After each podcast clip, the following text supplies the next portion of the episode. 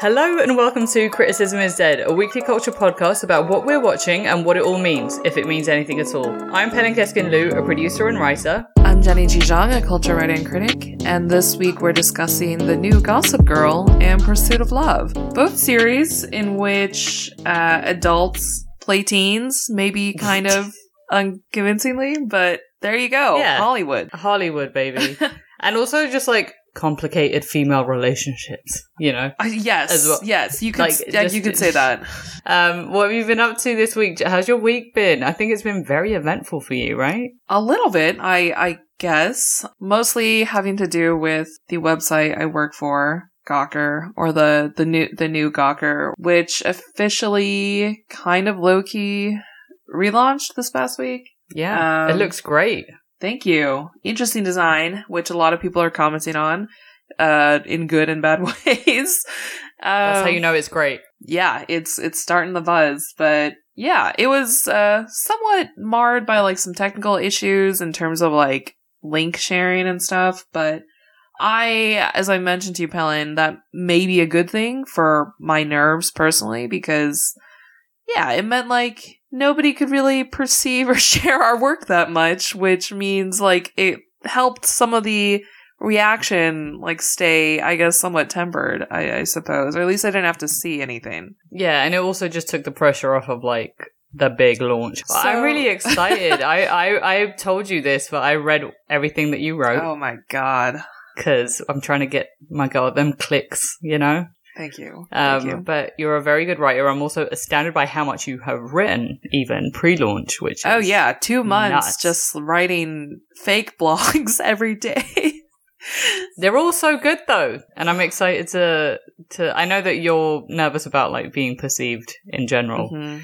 but you gotta get you gotta get with it, babes. You're gonna- you're gonna you're like basically a cool media girl now. I So I soundly reject that, but thank you for the the confidence. Um, Jia Tolentino, what's your neck, babes? oh, All right. never, Jia. You're fine. You're absolutely fine. Um, but yeah, if if you as our our listener, if you would like to check out a site that is somewhat rude, feel free to go to gawker.com and we love a sassy site. maybe maybe you'll like it, maybe you won't. But anyway, it's there. Um, and what about you, Helen? How has your week been? Uh, my week's been all right. I've been getting into the Olympics. Me too. Surprisingly, I know that like last, yeah, surprisingly, I, last week we were like, "Who's watching it? Does anyone know it exists?" And like, and then I've we started watching. yeah, I've definitely been spending like the last hour of my TV watching before I go to bed. Which Just catching uh, up. which sport are you into? Well, I started with skateboarding, women's skateboarding, Ooh, okay. street street skateboarding, and that was the one famously where uh, just a bunch of teens won all the medals. I love two that. 13 year olds from Japan and then the 14 year old from Brazil Incredible. who, who won the silver. Been watching a lot of swimming because my husband used to be on the swim team Oh. and I find the format of that sport very pleasing to the Mhm. eye. And then also like doing a little bit of volleyball, doing a little bit of badminton, Oh, a bit of ping pong, so a little, a little bit of everything, like a little bit dabbling of in there. Nice. Yeah. What about you? What have you been watching? I've been watching pretty much just volleyball, mostly men's, some women's, and then some of the uh, women's beach volleyball. But I think bread and butter, just like the U.S. men's volleyball team. My family has been like a volleyball family for a long time. Oh, for real? Yeah, and my, my parents played in school. Like Oh, my wow. brother and I played a little bit, like when we were kids Mm-hmm. not to the level where I was like on any sort of team, but just like a family activity. Um, Yeah. So yeah, into volleyball, and I forgot like how easy it is to get like sucked up into the excitement of just like watching Yeah. gay like sports like this. Like this must Yeah. be how people like sports fans feel all the time, which is an amazing high. It's very exciting. It is very. I mean, it's also very stressful too if That- you're yes. super invested. Yeah. Yeah, I love it. I think my the funniest observation. This is the first Olympics that I'm watching in America, Oh. like with American commentators. Oh. So this has been really interesting to me to observe because it's like the level of confidence that you guys have in general for your country is mad. Like I mean, don't get me wrong. Like when when I was watching in the UK, definitely like they rep the set. They're trying to like root for the British team and everything. But like the American person that is competing is like dead last or close to last, and there's no way of that person catching up.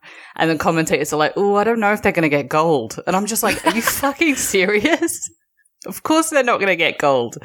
They're not even going to make it through to the second round. What are you talking about? It's just it, it, fascinating. Anyway, uh, that's enough Olympics. What have you been watching, Jenny? What what's been on your mind this week? Uh, so I've been watching Gossip Girl on HBO Max, and this is, of course, the new Gossip Girl, um, the sequel or revival um, to the iconic 2007 series which is based on the novels by Cecily von Ziegesar.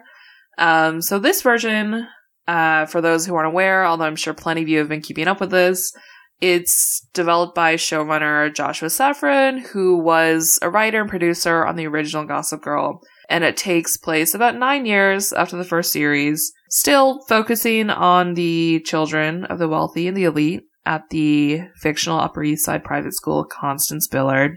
I'll give you a little bit more of a synopsis before we get into it, just so we're all on the same page. In this one, again, there's like an ensemble cast, a whole group of people to keep your eye on.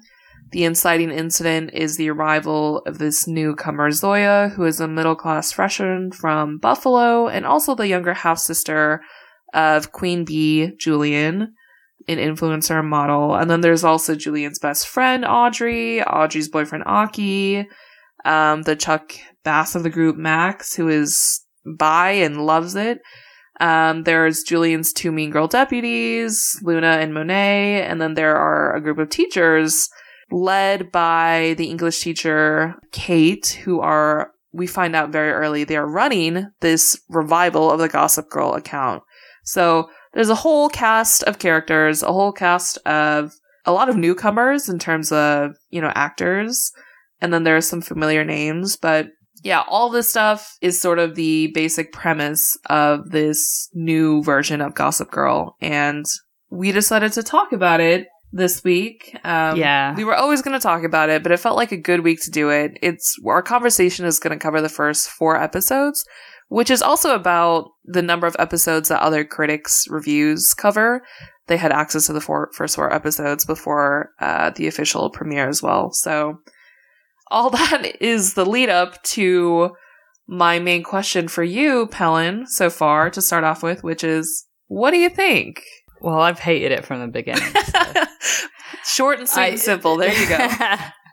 it's. I think part of the reason why we were waiting um, to talk about it is because we were like, it has to get better, right? It ha- it has to. Like there has to mm-hmm. be a mm-hmm. point where it takes off the training wheels of the first two episodes because most TV shows, like the first two episodes, are a little bit shaky, yeah. and then they finally, you really get a feel for the strength of the writers' room by episode three, and uh, we have measured it and we weighed it, and we are tired of it now.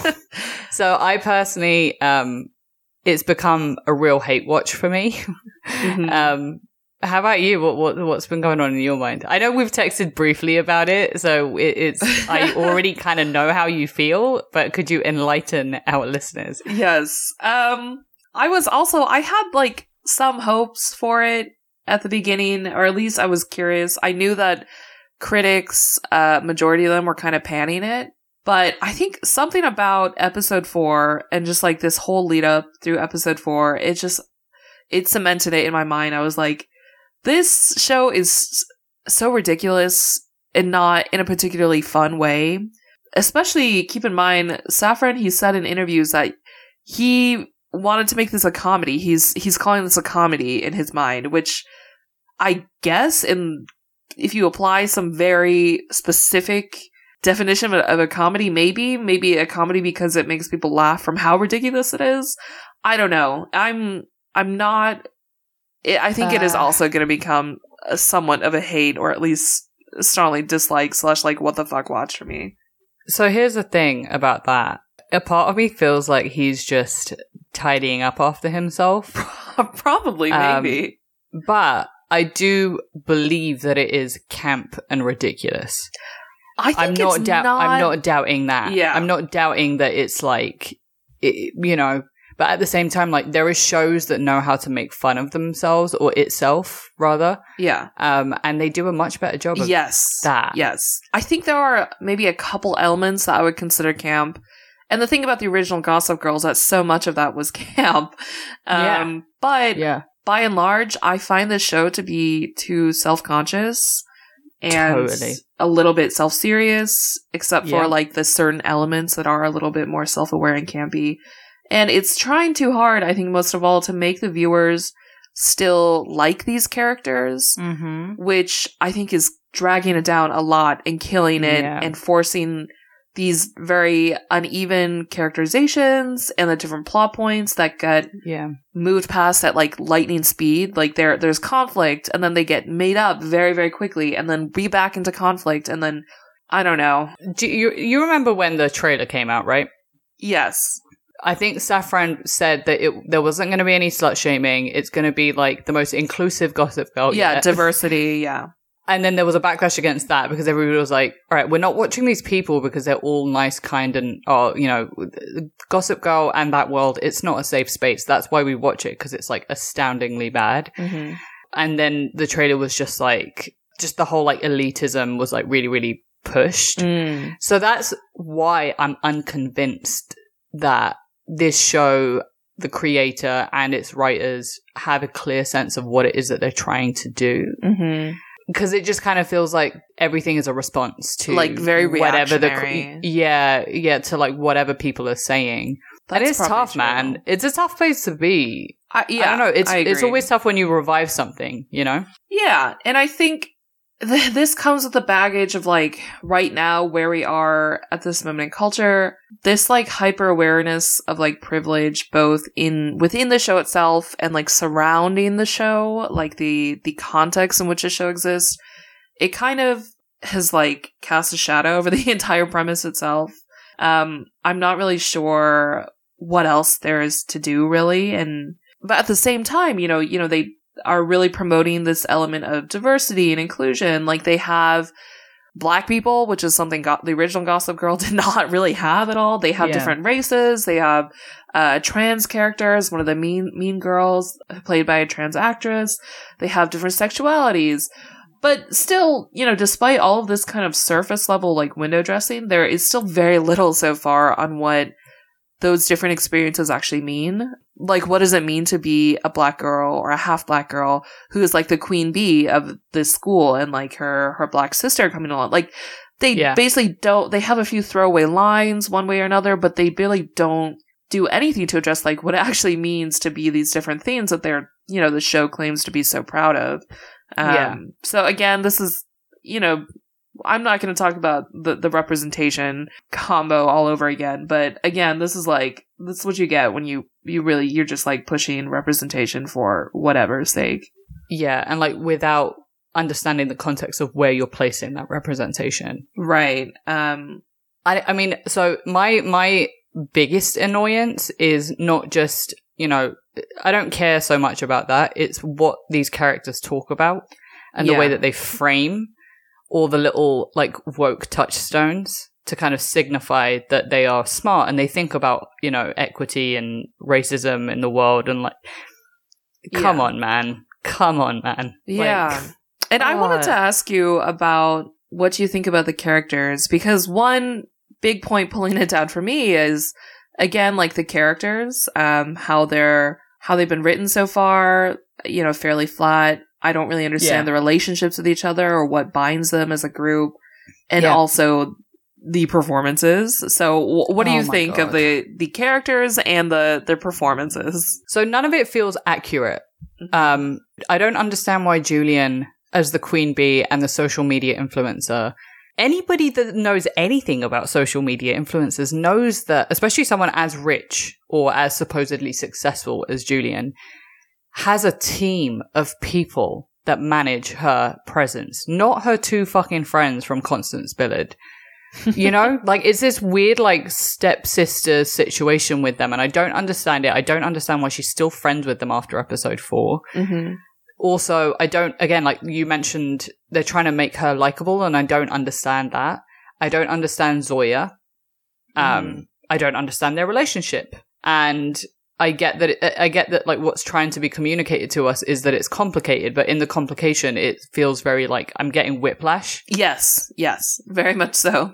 And then with the men, there's obviously homages to other uh, characters from like the pre like Gossip Girl 1.0. Mm-hmm. Um, an iteration of Chuck Bass is now basically played by the character Max, who's played by Thomas Doherty. I personally think he has understood the assignment. He's the only person that seems to have understood the assignment. I would agree Both- with that. I think he Yeah. is like by far the best of this the main cast, but he had some crocodile tears in episode four that Oh yeah, it's I was like, oh my god, this is Yeah, no thank you for this. But yeah, he is Yeah. like by and large um the stronger one out of the the high schoolers. uh, my personal deep dislike Mhm. is um, Audrey, played by Emily Alyn Lind, um, and her boyfriend Aki, played by Evan Mock, the skateboarder, who I didn't know was famous and cool before I watched this. Mm-hmm.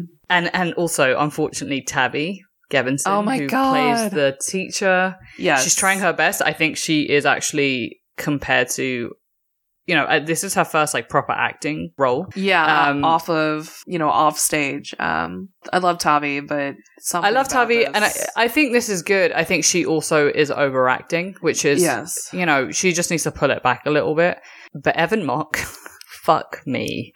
Wow. It has been a minute since I've seen someone act so badly on screen. I mean, the thing about Evan Mock is, yeah, he's a skateboarder, he's a model, he is not an actor at all. This is his first role. I, I think it, the the story is that the showrunner basically had to beg him for a year to join this cast because he created the character of Aki for Evan Mock.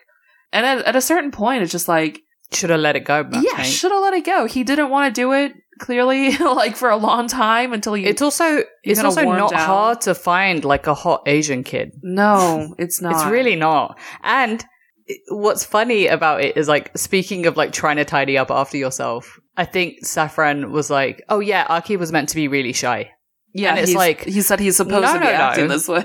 No, no, no. Uh, your your kid can't act. I will give a shout out to Luke Kirby, who plays Julian's dad. I have no idea why he's doing this. He's such a good actor. If you have watched Marvelous Mrs. Maisel, you will know that he's oh in that. shit, He's, he's, amazing. Lenny.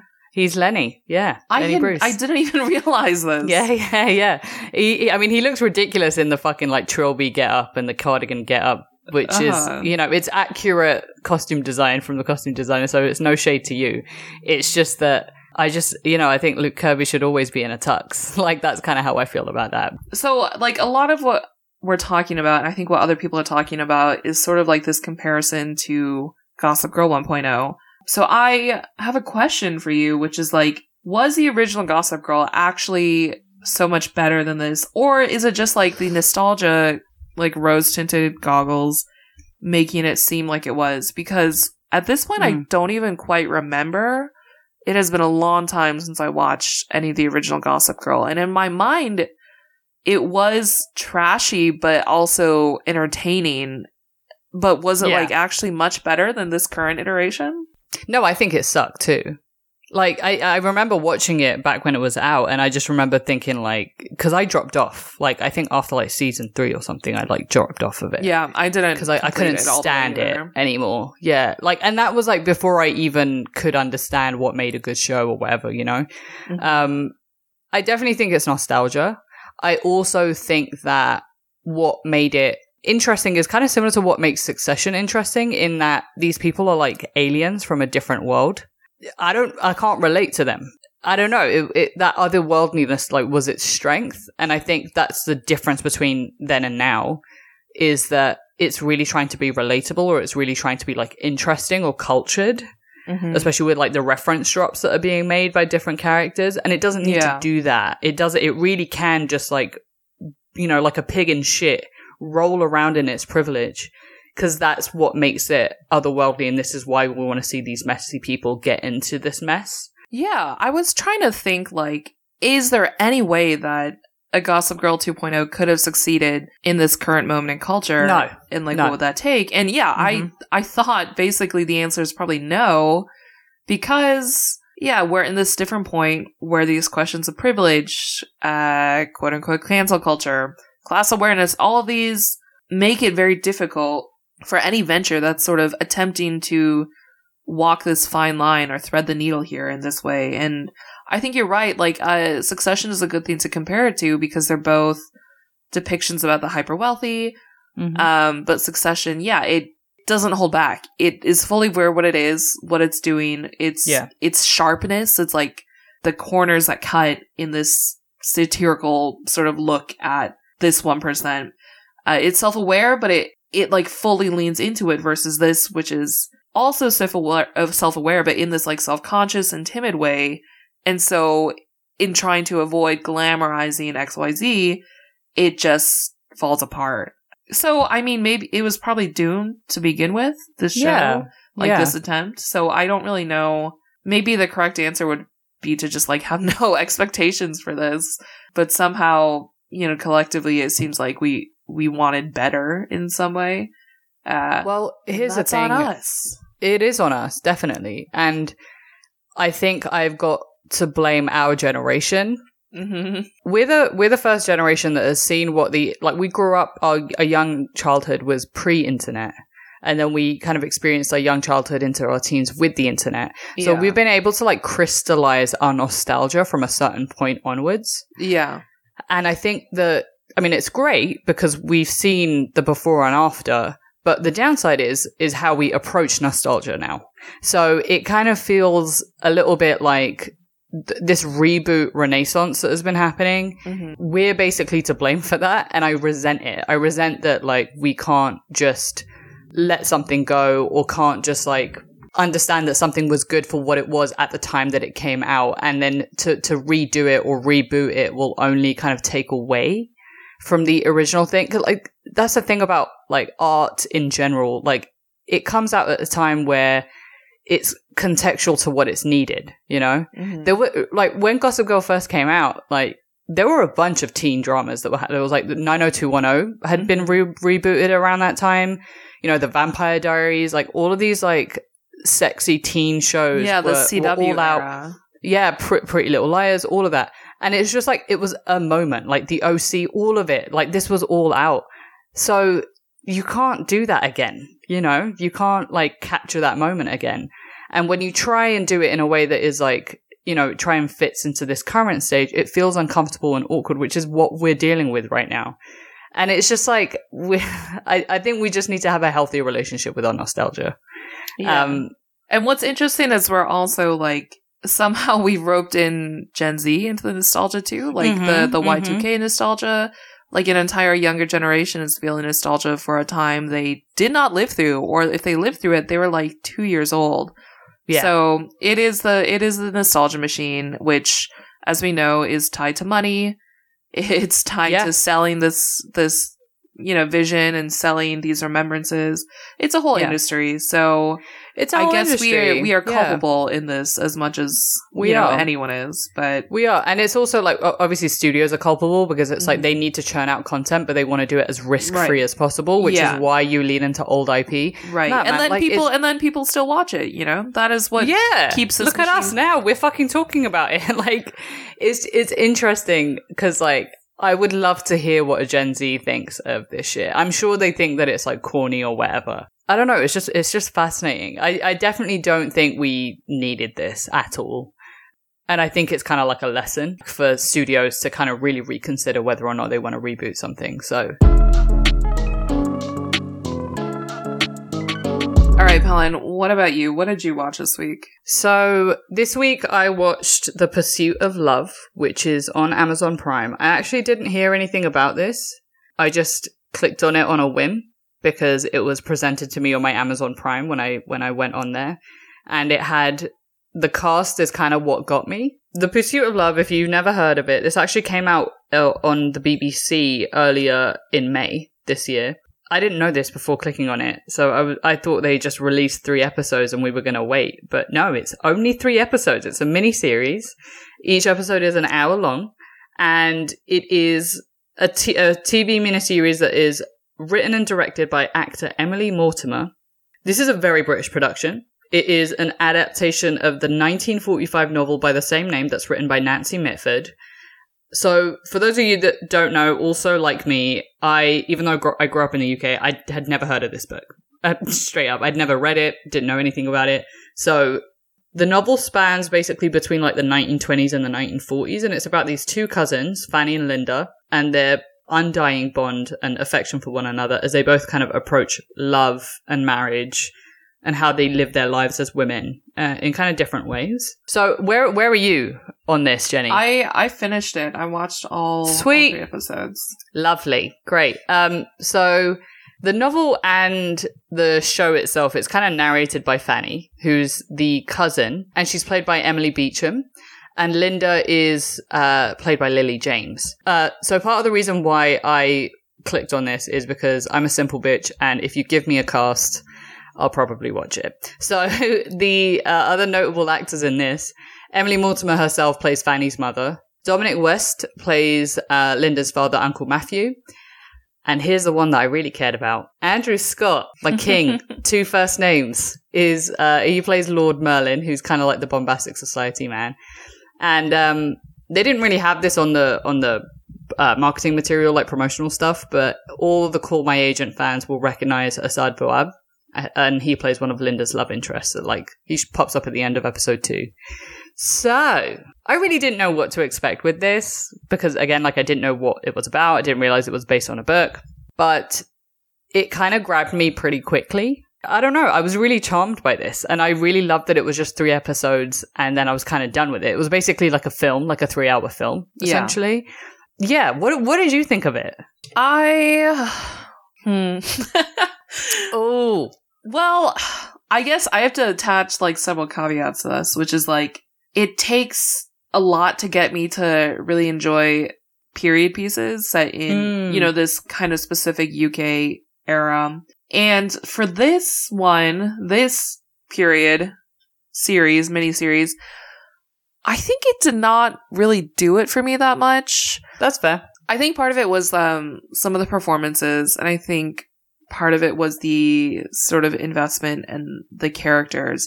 Uh, But by the end, I will say, like, I appreciated what they tried to draw out in terms of like the themes and, um, you know, what they're trying to say about the different paths that a woman can take in this kind of time period and uh, social context.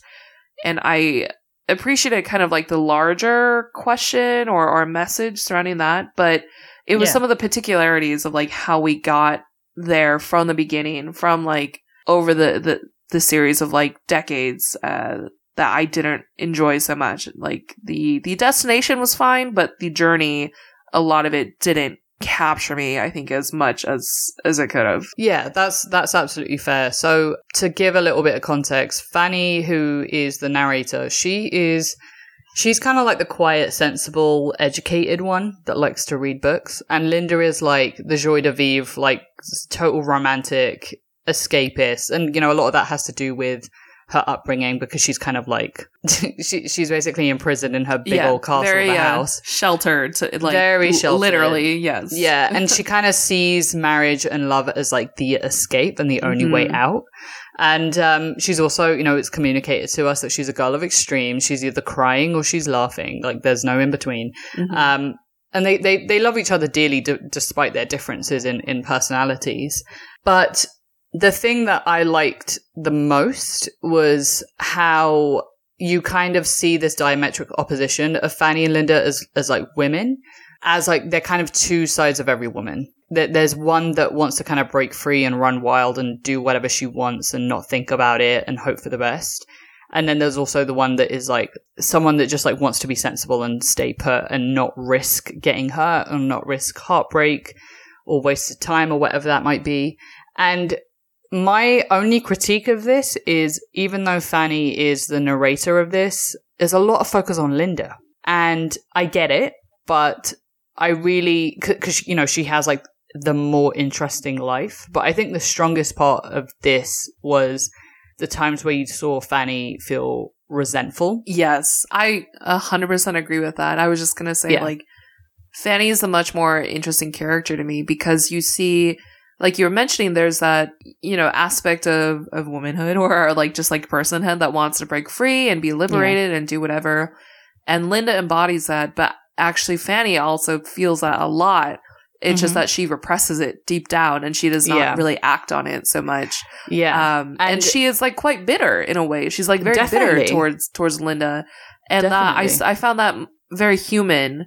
Mhm. Um, whereas Linda was a little bit more of a I don't know. I like don't a even know if you- stereotype of herself, right? Yeah, like I don't Yeah. know if you could categorize that as like manic pixie dream girl from like Bridgerton era. I mean, basically, yeah. Yeah. yeah, Definitely. And like, you know, Lily James perfect for this role, like straight up. She's so she's always been like that type of wide-eyed, mouth agape, like teary-eyed, overly Oh emotional God. type. So like it, this it is was too much for me. it's, in this, it's a lot, one. yeah. Well, that's the thing. I feel no offense to Lily James at all. I think she's a great actress. I just like I don't personally warm up to her, so No. I think that had something to do with it. I, and like I really like Beecham, like Emily. I think she's fantastic, but I really liked how it kind of captured.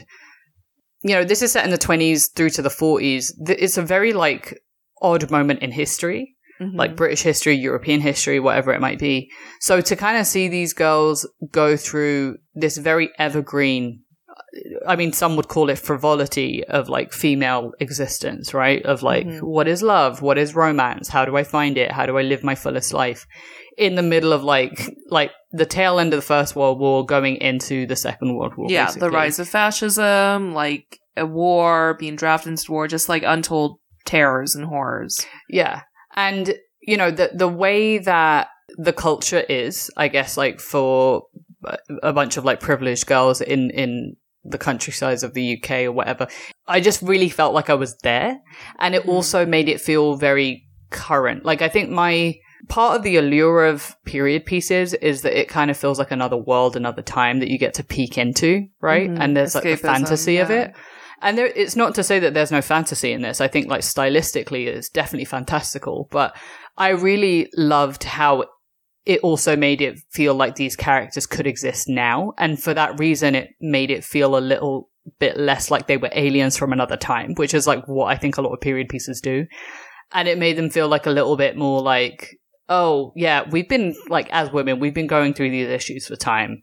And also like, this is the version of the gossip girl world, you know, like what does it, what does it mean to be like a privileged person in this point in time? Mm-hmm. um yeah like I, I think it really captured that quite well. And i think so given all of that i think part of the reason why i found it fascinating especially afterwards was this was based on nancy mitford like the, the writer of the novel like basically on her own family. She grew up with six sisters. They were called the six like the mitford six. Yeah it's just it, it's nuts how how fascinating these women were like just in terms of you know, half of them ended up being fascist. One of them ended up being a communist. Like Nancy herself was a socialist. She and Nancy is actually, I think she Fanny is based on her. Mm-hmm. Like she's based this character on herself. What's interesting about the real Nancy Mitford is that she, you know, became a socialist and then moved to Paris and then had an affair. And I kind of wish that we saw Fanny have a fucking affair, man. And that, and I know that it's only three hours and there's only so much you can do. How did you feel about the style of this? Well, part of it was like very what you would ex- exactly what you'd expect from a period piece, like a lot of the like just the this huge manor in the countryside, like the costuming and everything. But yeah, there, as you said, there's kind of a more fantastical element, like when they introduce Lord Merlin, Andrew Scott's character, Hmm. and all of the what is it, bright young things that he Yeah. embodies, and then. There was also the music, which was interesting in that they used a lot of contemporary songs, or at least songs from the past couple Yeah. of decades, which Yeah. obviously is like not from that time period at all. I thought it was an interesting sto- choice stylistically. I think probably to try to bring it a little bit more into the contemporary period in terms of like what it's evoking and how it relates to contemporary viewers. Yeah. Um, and the contemporary woman and like yeah, Yeah, yeah. A lot of period pieces now are doing that, where they are picking, like, I think Dickinson is one example of oh that. Oh yes, Um, and then also, you know, Marie using Antoinette, Marie. Antoinette, of course, like the first to do it, basically. Mm-hmm. And like some Wes Anderson movies, like the way that it looks. I think there's a lot of like inspiration from all of these. Mhm. I liked it. I think like I always love, I, I hate like too much self seriousness with period pieces. Yeah, So I appreciated that it was just kind of being like, especially the way that it's written with the dialogue. It's very like the way that they talk is accurate, but what they're saying is a little bit more contemporary, which I really appreciated because like there's no way that everybody was just like aghast all the time. Like I'm sure women in the 40s and 30s were having like frank conversations about sex. Yeah. So I appreciated that. I can't complain, you know, like I had a fun time and obviously one of the perks was Andrew Scott. so um, he looks fantastic in this. He obviously performs amazing. Totally always. convinced of him. yeah. I don't know. I, I think there's there's always something very fascinating about aristocratic, rich white people going abroad doing things. You know, there's a reason why I like talented Mr. Ripley and it's not because of like all the murder or whatever. It's literally because like it's fascinating watching these like really rich people like be in Italy and there's um Oh, I love seeing that in Little Women too. Just uh, Yeah. Amy going going abroad, having having the time of her life, and yeah. So I really liked how it kind of captured that. Um yeah. I just I, had a fun that, time. Like, yeah, I agree that you can see definitely like Emily Mortimer, especially as like a, a showing for her, like as an act- actress turned, uh, I guess like showrunner filmmaker. Like yeah. she's having a lot of fun, and it's. I am like interested to see what she does in the future. Like Constance Grady has had some really good coverage of Pursuit of Love over at Vox, and she, and I think others have said like the book is for as like kind of witty or like uh not as self serious like as this series is. They're Mhm. like the book is even better. It's even wittier. It's even funnier. It's even sharper. Um, Yeah. so I now it kind of makes me want to pick with the book. I think. I do want to read the book just because I'm so fascinated by these girls, like these Mitford girls. Like what? Like just I'm obsessed with just like messy upper crust bitches in general, but especially when they're like, Like Back half the it- family's back in Nazis history. and half is yeah, yeah. Like one of them ended up being. So it's interesting that Linda is the encapsulation of like all of this, all of Nancy's sisters, where Nancy's sister Diane ended up uh, being the mistress, and I think ended up marrying Mosley, who was basically like the Nazi leader of the UK that never ended up becoming the Nazi leader of the UK. I think Adolf Hitler showed up at their wedding or something like batshit like that. And then like their other sister ended up, you know, following, going down that fascist path as well. And then this other sister ended up go- like being a communist and going to fight for the Spanish Civil War, which you'll see Linda doing. It's just fascinating. Like what? And then I think Nancy moving to Paris is also like the third episode of what what Linda ends up ends up doing. So Yeah, she's I- just I- Linda is like the encapsulation of all of these women, and it's just that's fascinating. I do want to read more, and of course, of course, it's wittier because you know you've got more room to to talk as the narrator. So Mm-hmm. yeah, if you want something short and sweet, and you want to be in like 1930s UK with a bunch of rich girls, uh, I highly recommend this. Uh, this week for Culture Notes, we are talking about a certain A-lister suing a certain mega billion dollar entertainment conglomerate. Um, so of course that would be ScarJo versus Disney. ScarJo, you know, on the heels of Black Widow, she is like out of Marvel franchise. She's like done with it, and she is taking the opportunity right now to sue Disney because the release of Black Widow was supposed to be theatrical only, so she would have gotten a cut of the, you know, the box office. Uh, this was in her contract, she says. But it turns out that Disney, of course, they simultaneously released it in theaters and on Disney Plus, and she does not get a cut of Disney Plus, which reportedly, according to the Wall Street Journal, cost her about $50 million, leaving her with a $20 million paycheck instead of, you know, 70 mil, which is a, a decent difference. That's a big amount. It's a Um, huge amount. it's Yeah. a huge amount. So this is kind of sending shockwaves, I think, because it's it's so rare that anyone goes up against Disney. And the fact that it is, you know, one of the beloved stars of one of their beloved, just like IP universes, like the Marvel Cinematic Universe, it's kind of, yeah, blowing apart, first of all, like blowing apart this like dream or fantasy that I think a lot of fans have of this like beautiful Marvel family, um, in love with each other, in love with Disney. And then also like this could have huge repercussions, like depending on how this lawsuit goes, like across Hollywood. Definitely. And I think what I love about this is that, you know, to all the MCU fans, it's kind of communicating something that we already knew, which was that like a lot of these actors are only in Marvel for the money. Like actors would get like a, a set amount from a studio whenever they do a film, but with Marvel especially, they've opted more not you know not so much to get paid to A appear in the yeah, Yeah. like a flat rate to appear in the film, but they get a cut of the box office tickets because they Yeah. know how high it is. And you'll notice any actor that is like thinking about their career and its longevity is they do want a cut of the Marvel pie because that just allows them to be financially stable so they can fuck off and do their independent stuff if they want to do it. Yeah. Um, so like you'll notice every actor will just be like doing a whole bunch of independent stuff and then they've got their Marvel gig. And this is this is really just black and white shown you that that's basically they're not doing it because they think these stories are like like there's like For- for the art, fascination the or for the, yeah for the art or like for the for the canon. They don't they don't give a fuck, man. They just they're just in it for the money, which is why it's this such is a big great. deal. Yeah, well, Yeah. they lose out on the money. because it, because it's like so I'm doing it for the money and then so I'm losing out on the money. So why the fuck am I doing it? So I love this because it's just mask off, you know. like yeah. And it's like I have my own, you know, personal like ambivalence about Scarlett Johansson, like tied to especially just roles she's taken previously and her response to that. But, you know, in this case, like it's if it's a single actor against the huge power, like one of the largest companies, certainly one of the largest entertainment companies in the world, Disney, like of course, like you gotta, however reluctantly, side with ScarJo, especially because Yeah. she actually has a bit of a like advantageous position to do this versus Mhm.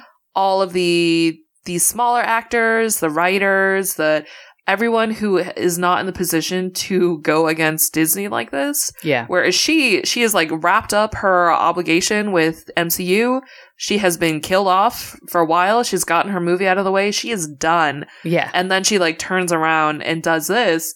Uh, yeah, I gotta, I gotta respect that. Gotta respect bit. it. Gotta respect it. Like anybody that tries to stand up against the mouse, Yes. you know, more power to them. Um, Yeah. Especially with regards to like this last year with Hollywood and with like movie production and TV production. If anything has kind of shown us that this, this whole industry is, is a mess of labor issues. yes. It's like, yeah, it's like you said, the only way that anything can actually be done with this industry is if the star power says something about it because no one gives a fuck about anybody behind the camera. Really. No, no. The studio doesn't, the viewers don't. like, even though they're the ones that make the machine run on time yeah. um, and run well, it, no one gives a fuck. Yeah. And it'll be interesting also to see like from here, like who sort of wins the, the PR battle because Mhm. obviously ScarJo, she's, she's coming out on top in a lot of the, the sort of media coverage, the, uh, Yeah, the industry, the feedback. industry. Yeah.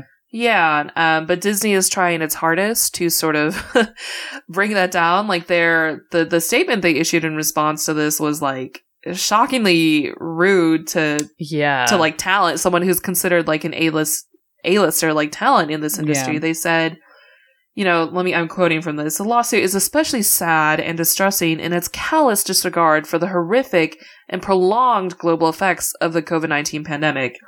Um, and then they they mention her salary. they like full out stated how much she earned uh, from the movie, and so like first like you know anytime you're uh, you as a big company you you're immediately going for the pandemic to sort of paint her as this person who doesn't care about the pandemic.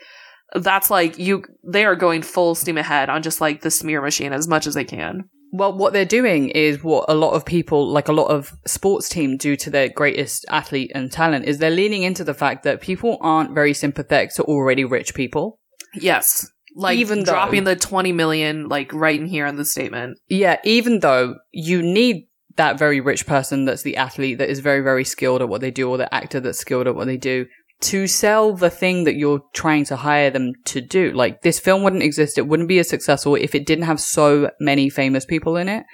But the biggest problem, the biggest beef that I have with that statement is that it's coming from fucking Disney. Right. Who opened They're up their parks in the middle of the pandemic, like, and cruises. Like, get fucked, man. Like, this, it's Right. the whole thing is like, you're trying to make a point that's reaching out to like quote unquote the masses because they can't empathize with the very rich person, but you are the person that hired the very rich person, which means that you're tenfold, hundredfold richer than she is. Like, what are you talking right. about? And it's a, the thing of like trying to make it an individual issue rather than like a an, a larger systemic thing. right, right, Um, right. like Yeah. they they're throwing one very rich lady um out to the wolves instead of Yeah.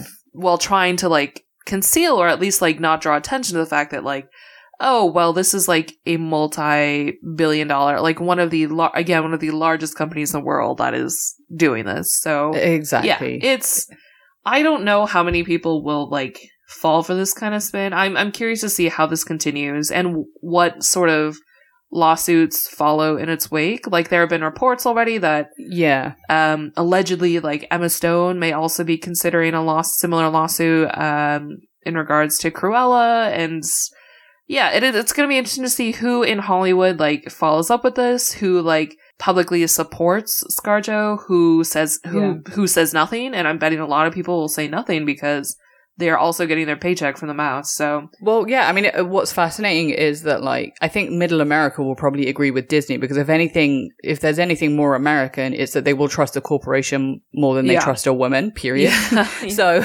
um, I, I think that's going to go that way. But in terms of the industry, like Kevin Feige, who is like the connect, right, with all these actors and the reason why, like, he's, he's the biggest name behind a lot of the TV and the film with, with Disney and MCU hmm he's already basically like kind of rejected the Disney statement and is like leaning more towards protecting the actors because I think he knows that if like he's the reason why they even want to do it for the most part. He has a great relationship with them. So he's covering his own Mm. ass already on the actor side, which he has to. And I think like within the industry, yeah, like people hate actors because they're divas and they won't come out the trailer and, and you can't sell a film without them.